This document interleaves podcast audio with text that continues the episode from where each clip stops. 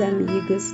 Aqui é Larissa Chaves e está no ar mais um podcast Café com Espiritismo.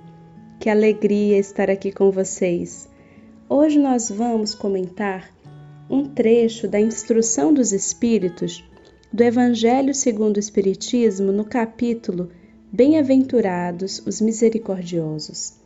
É o item 15, que diz o seguinte: Perdoar aos inimigos é pedir perdão para si próprio. Perdoar aos amigos é dar-lhes uma prova de amizade. Perdoar as ofensas é mostrar-se melhor do que era. Perdoai, pois, meus amigos, a fim de que Deus vos perdoe. Porque se fordes duros, exigentes, inflexíveis, se usardes de rigor, até por uma ofensa leve, como querereis que Deus esqueça de cada dia, tendes maior necessidade de indulgência?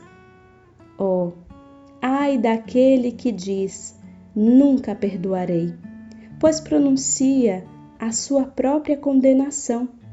Quem sabe, aliás, se descendo ao fundo de vós mesmos, não reconhecereis que fostes o agressor. Quem sabe se nessa luta que começa com uma alfinetada e acaba por uma ruptura, não fostes vós quem desferiu o primeiro golpe. Se não vos escapou alguma palavra injuriosa, se não procedestes com toda a moderação necessária, sem dúvida, o vosso adversário está errado ao se mostrar excessivamente suscetível. Essa, porém, é mais uma razão para serdes indulgentes e para não vos tornardes merecedores da censura que lhe lançastes. Admitamos que em dada circunstância fostes realmente ofendido. Quem dirá que não envenenastes as coisas por meio das represálias e que não fizestes que degenerasse em querela grave o que facilmente poderia ter caído no esquecimento. Se dependia de vós impedir as consequências do fato e não as impedistes, sois culpados. Admitamos finalmente que nada tendes a reprovar na vossa conduta. Mesmo assim, mostrai-vos clemente, pois maior será o vosso mérito. Essa passagem que não lemos por completo, apenas um pequeno trecho, e que é de Paulo Apóstolo, de 1861, em Lyon, cala fundo aos nossos corações. Quando temos alguma questiúncula a resolver dentro de nós, nesse tema do perdão, não é verdade, meus amigos?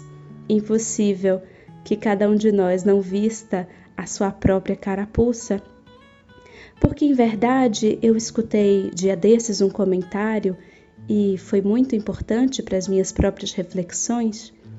A mensagem do Cristo, do Evangelho e logo o cristianismo rediviva, a doutrina espírita, precisa nos retirar de qualquer acomodação, de qualquer situação em que estejamos já muito acostumados, nos achando já bonzinhos demais, já avançados demais.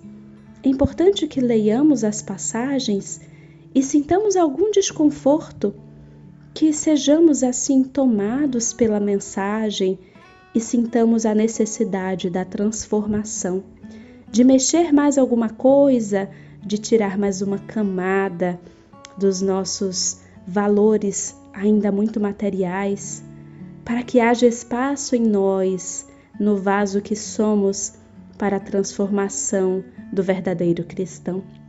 E assim acontece com essa passagem.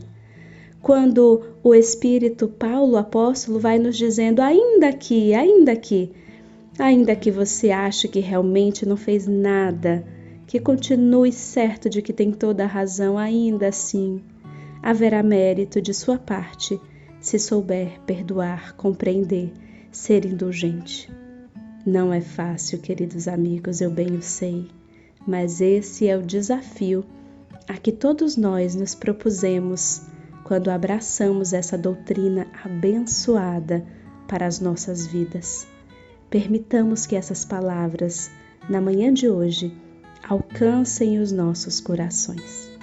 Um grande abraço saudoso para todos e até o próximo episódio do podcast Café com Espiritismo.